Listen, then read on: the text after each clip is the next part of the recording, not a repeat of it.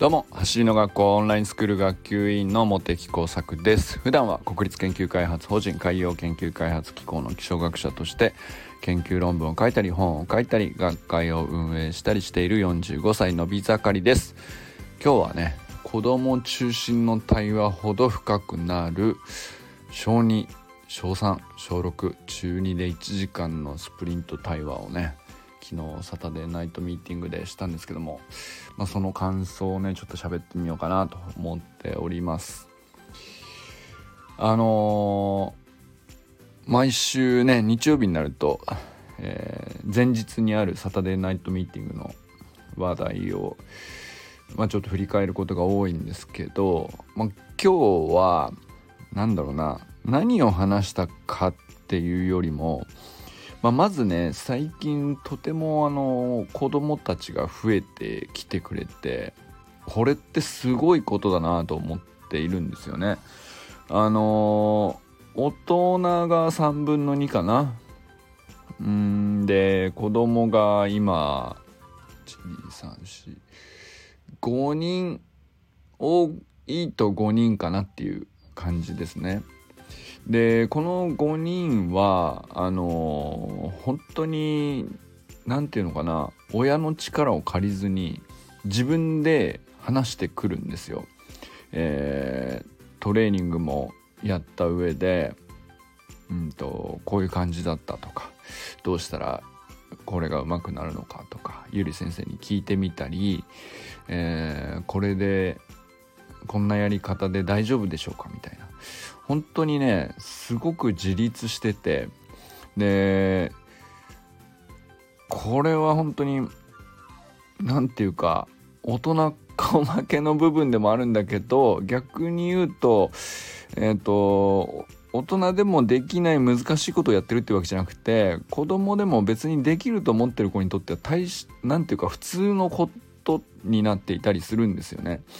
でまああのもうすでに何人かが子供がいる状態のところにまたさらにこう一人自分も子供でって入ってくる時に、まあ、比較的こうハードルも下がってきた感じもありますし最初はねあのー、一人入ってきた時の最初善くんが最初だったかな一番その本当に自立してした子供としてこう大人とまっすぐ会話できるというかそういう感じだったんですけどあのー、本当に1人2人3人とこう増えていってみんな何て言うかやっぱり子供って成長自分でこう体感できてると思うんですよね。それは単純にそのえー、やっぱり成長期でもあるからっていうのもありつつ、まあ、そういう一番何て言うか身体的に伸びている時期でまああのー、頭もねどんどん良くなっていく時期じゃないですか。言葉も覚えるし、えーまあ、だからそういう時期なのでこうどんどんほっといても成長する時期にあの自分の自らの意思で学ぼうとしている事柄に関して伸びないわけがないんでまあ本当にね何て言うかしっかり学んだ上で参加してしかも参加したからには本当にこうこの参加した1時間を無駄にしないようにしようっていうすごくね何て言うか貪欲というと何て言うかな野望とか野心っぽいなんか言い方になるんだけどもう無邪気にあの欲しいもん欲しがれるっていう感じなのかな。なんか本当にねすごいんですよね。本当になんかこでとにかくまあ走り学校のオンラインスクールのサタデーナイトミーティングは、まあ、最初でこそねこう大人があのほとんどだったんでうんと子供さんが来た時にはとにかく徹底的にひいきしようという趣旨であの善くんが最初来た時なんてねもう善くんだけで1時間しみんなでこうあのちやほやしたみたいな ことありましたけどでもなんかそんなことちやほやとかする必要もなくひいきとかする必要もなくうんとやっぱり一番意欲が強いので入ってきてくれるとまっすぐ質問してくれてでそれに答えていくのが結局周りの大人にとっても一番ためになるっていうねなんかそういう感じだなと最近とても思うんですよね。で昨日特にすごかったなと思ったのがうんとまあ新入生のね中学2年生の子が入ってきてくれてその子の、うんと、アンクルホップの映像をみんなで見たんですね。で何て言うか入学したてなんだけど結構ちゃんとできててあのまあ中学2年生なんで結構フィジカルもちゃんとしているしただまあ自己分析としてはもっとこういうところが課題だと思ってるみたいなそういうところまでしっかり把握できていて素晴らしいなと。でそこまでか自己分析して課題が見えているんだったらじゃあ次こういうのもあるかもねっていうような、まあ、話に大体なるわけなんですね。でまあそういう時にあの、チャットのコメント欄っていうか、まあ、そこにですねあのー先輩小学生 なんか言い方変だね えっと中学2年生よりは明らかに後輩の、小学校2年生3年生6年生はでもオンラインスクール生としては先輩なわけなんですよ。でオンラインアンクルホップ中学2年生の子のアンクルホップ見てやっぱ中学生すげえなって思うんでしょうね普通に。あの自分たちはちょっと前にあの入ってアンクルホップできるようになってってやってるわけですよ。であの何て言うかなチャット欄とかで「ちゃんとできてますよ」とかあのこういうとこいいと思いますとかすごいんですよつまりこれってどういうことかっていうと小学校2年生と3年生とか6年生とかが中学校に6年生あ中学校2年生の年上の子のスプリントのトレーニングに対して何だったらちょっと指導もできるぐらいの、えー、言語能力とか、えー、分析能力とかうんとそういうところまで身につけてるっていうことなんですね。これってただできる以上にすごいことじゃないですか。あの例えばあの走り革命理論講座の1と2ではね、えー、大人向け基本的には大人向けなんですねその指導者養成講習として、うんと、トップスピードのスプリントを身につけるにはどうしたらいいか、えー、加速局面のスプリントテクニックを身につけるにはどうしたらいいかっていう、まあ、講座を開いているわけですよ。でここではあのもちろん指導方法と同時にまず自らがね習得して実体験としてなるほどここであの多くの人がつまずき自分としてもここは多少苦労しながらでも積み重ねればできるんだなっていうことを分かることでやっぱり本当に何て言うか説得力のある指導ができるようになっていくんですよね。でこれって本当に大人がやりさえすればあのどんな人でもねあの基本的には身につく内容っていうことで、まあ、非常に好評なんですけどこれねまあ今までやっぱりそのさすがにこれは大人対象だろうという話だったわけですけどで特にね加速局面のレベル走り革命理論講座2の方の内容っていうのはえー、まあトレーニングとしても難しいし技術そのものとしても難しいし何だったら言葉も結構難しいですね。あのそうですねやっぱりステップとしても、えーと、習得に向けたステップとしてもかなり細かく丁寧に刻んでいたりしますし、えー、そうだな体の姿勢を前傾させるっていうのはあのー、やっぱり表現が難しくなっていくんですよね。そういう上での足をどう動かすっていうのは直立した時のうんと高さの基準って例えばベースポジションは直立した状態でだったらあの地面と平行にって言えば割とスッと入ってくるし子供でもこの辺までは分かると思うんですよね表現としてね。ですけど加速局面のやつってやっぱり前傾かかった状態でこういう風な形に持っていきましょうってかなり説明難しいですし実際言葉もうんと可能な限りシンプルにしていますけどやっぱり実際難しいですよね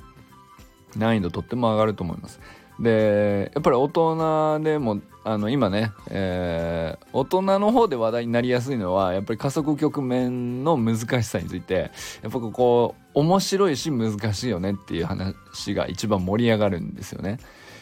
でそうそういう話をしているのを子供たちもやっぱりずっとそこで聞いていっているからっていうのもあるかもしれないですけどあの全然わからないっ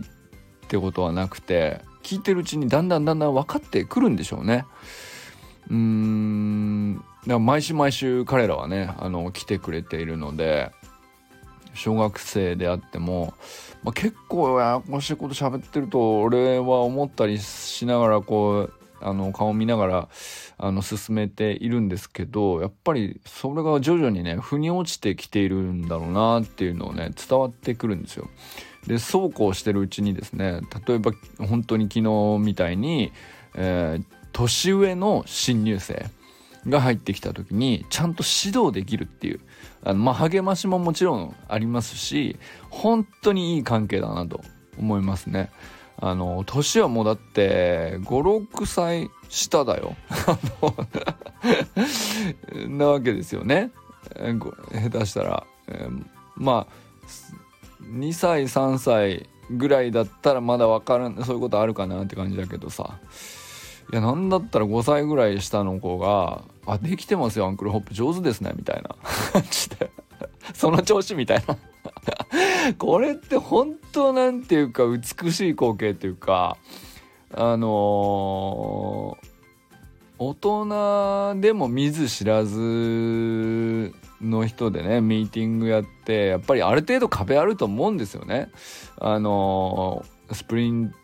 ト同じね志すとはいえある程度ハードルあると思うんですよ。で確かに、まあ、実際ねその何百人もいるスクール生が毎週何百人必ず参加するってことはまだ全然ねあのとても達成してはいないわけなんですけどまあまあそんな強制でもないんで。ただまあだからそういう中にはあのそこに必要があれば来るっていうだけのあの方もいらっしゃいますしうんとそうだな。あの多分ですけどあのまだちょっと壁があって入りにくいんですよって方のうんとやっぱりそこを僕としてもねクリアできてないところあるんだろうなっていう、えー、それはサービスの提供側としてですね体制としてですよえっ、ー、とまあスクール生側があの能力がなくてとかそういうんじゃなくて、まあ、入りにくい部分ありますよっていうねそれは確かにそうだろうなと思います。ただあのでもそうこうしながらちょっとずつみんなで教え合って苦手な人もその例えば Zoom であるとか Facebook であるとか使い方よくわからないとかさ Instagram とか何ですかみたいな。あのもちろんそういう人だっていいんですよ。入ってね。でそういう人だって 1+1 からそのスプリントも学ぶし 1+1 から Facebook も学ぶし 1+1 から Zoom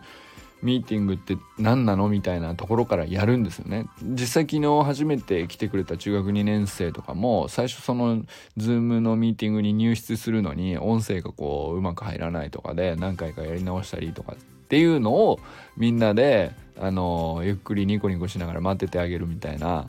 あのー、ほんとね、いい感じで。あのー、やっぱり新入生に優しいってめちゃくちゃ大事な、あのー、コミュニティとしてはね、めちゃくちゃ大事なことだなと思いますし、その優しいついでに年下までね、あのお兄さんですよ、なんだったらね、はい。あの迎え入れている新入生は、に、あのいたわり、優しく、そして、リスペクトもあるわけですよ。なんだったらその中学2年生のフィジカルがあるからあの初めてなのにアンクルホンプすごいちゃんとできててすごいってあのそういうのもまっすぐこう何て言うか伝えてあげるコミュニケーション能力がねあっていやほんと素晴らしいなと思いましたね。あのー、まあ小学2年生より下になってくるとまあお父さんお母さんと出てきてえっ、ー、とキャキャキャキャ言ってるっていう感じですけどね。あのそれはそれで全然良くてあのー、もう4歳とか5歳の子がさ、あの、ちょっと片言だけど、あの、走るの楽しいんだとか、練習会行ってきたとか、あの、そういう感想をね、お父さんと一緒にこう参加しながらとか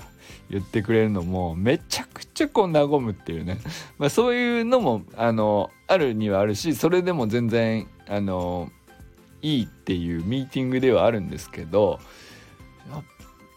えっと今ねだからそのちゃんと対話できてるっていう意味での最年少ですねそれが小学校2年生本当にすごくてあのー、対話の能力もそうなんですけど実際あのー、トレーニングの内容に対する理解がすごい深いんですよ。で理解が深いからあのー、やっぱりできちゃうんですよね。ほんとすごいです。ほんとその子がすごくって、えっ、ー、と、その子が入ってくるまでは、小2の子が入ってくるまでは、小3の善くんが最年少、ダントツ最年少だったわけなんだけど、その善くんもやっぱり素晴らしいんですが、そのす、小2の子が入ってきた時に、あの、善くんが焦るっていうね。いや、善くんを焦らす小児ってまたすげえなみたいな話なんですよ。で、善くんの凄さはね、もうみんな分かってくれると思う。オンラインスクールに入ってる人はインスタで、あのー、なんかえ、えらい3年、小学校3年生なのに毎日毎日トレーニング上げてて、しかもトレーニングの動画の、えー、やってるクオリティが高く、しかも自分で文章を書いて、分析もして、振り返って、じ、じ次はどういうふうに取り組むかっていう未来もあのどういうふうに見据えるかっていうところも ちゃんとできててほんとすごいんですよね。全空のレベルって。めちゃくちゃ高いんですよ。で実際結果も出してますし。でその 全空を焦らす小児がねまさか来るとも思ってなかったしそのまあ小学生人たちがあのお互いコミュニケーションを取り始めてえー、なんだったら新入の中学生に向けてね指導ができるところまで行くっていうねこんな素晴らしいあのー、対話の時間って本当あるんだなと何ていうかうんすごいなと改めて思っていますね。あのー、これは何ていうかオンラインスクールの宣伝っていうかったっていうことじゃなくてですね何ていうか僕今まで人生でそういう場面に出くわしたことがないんですよ。なんかその学年が混じった状態でここまで質の高い対話がしかも深い対話がねあの例えば一つのスプリントの動きに対してお互いね理解が深くてちゃんと自分なりの言葉が持てているそれは自分のトレーニングをやっているということと自分のトレーニングに対して自分で分析ができているということと、えー、文章が作れるっていうまあほんと高度な能力なんですけどそれは大人にとってもかなり高度なことなんですよ。でなおかつそのただ教え習い事として来てんだから先生が教えてくれればいいっていう受け身体制だったら絶対に身につかない。能力ですよね。で、オンラインスクールはその辺絶妙で、あのもちろんサポートはするんですけど、基本的にはスクール生側が自主的に、主体的に、えー、自分の足を速くするためにどうしたらいいかって考えていないと成立しないんですよね。そこまでその、あの日常、うーん、そうだな。まあ、塾のようにね、塾の先生のように、あなたはこうした方がいいですよ。この、次こうやったらこう来ましょう。こう来たらこうしましょう。みたいなことを、手取り足取り教えてくれないので、教えてくれないっていうか、そういうサービスじゃないっていうかさ、もともと、あのコンテンツは順繰りにこう、適切な順序であの配信されてくるからそれに従って自分に合わ自分のペースでやっていきましょうというところなので基本的には主体的でないと、まあ、大人か子供かとか関係なくてね。で自己分析も自分で行わないとあのやっぱり続けていくこと自体が難しくなっていくんですけどあのちゃんとね自分で振り返れさえすれば別にあの逆に言うと年齢は選ばないんだなっていうことが本当にね最近よくよくあの証明できてるというかあの僕も、うんと、できんじゃないかなとは思ってたんですけどここまでレベル高くなると思ってなかったっていうか すげえな小学生。侮ってたな俺な。侮らないでねってね思いました。本当に。小学生はすごいです。あの中学生もそうですけど小学校を2年生以上でちゃんと大人と毎日ある、うん、特定のね例えばスプリントという特定の目標に対して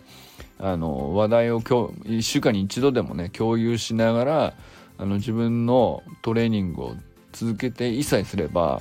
あの何て言うの大人と対話をするなんてのことが難しいなんてことは決してないっていうことなんですよね。ゆり先生もあの毎週動きについてあのいろいろねコメントくれたりするわけなんですけどゆり先生が言ってる言葉の分かりやすさっていうのもあるけどそれにしてもさちゃんと言われたこと分かってんなーって感じするんですよ。分かってなかったら次の週やってる投稿動画の内容がさやっぱりずれちゃうとかあるじゃないですか。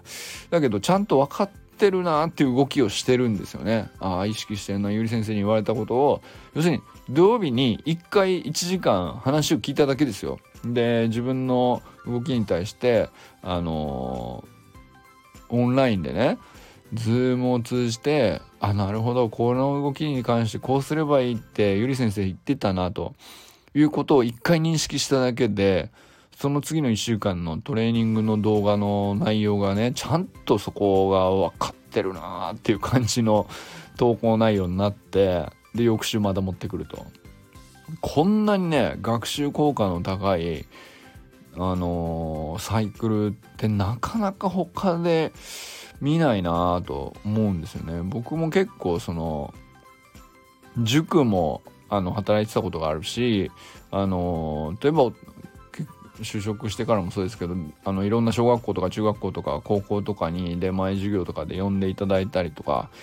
あのー、まあそこで授業をしたりとか、えーと、継続的につながりを持ってあの理解を深めるにはどうしたらいいかとかいろいろね結構やってきた経験があるので、まあ、それがどうやったらできんのかとかって本当結構考えてきた方だと思うんですけどあの、でそれはそれで僕も何て言うか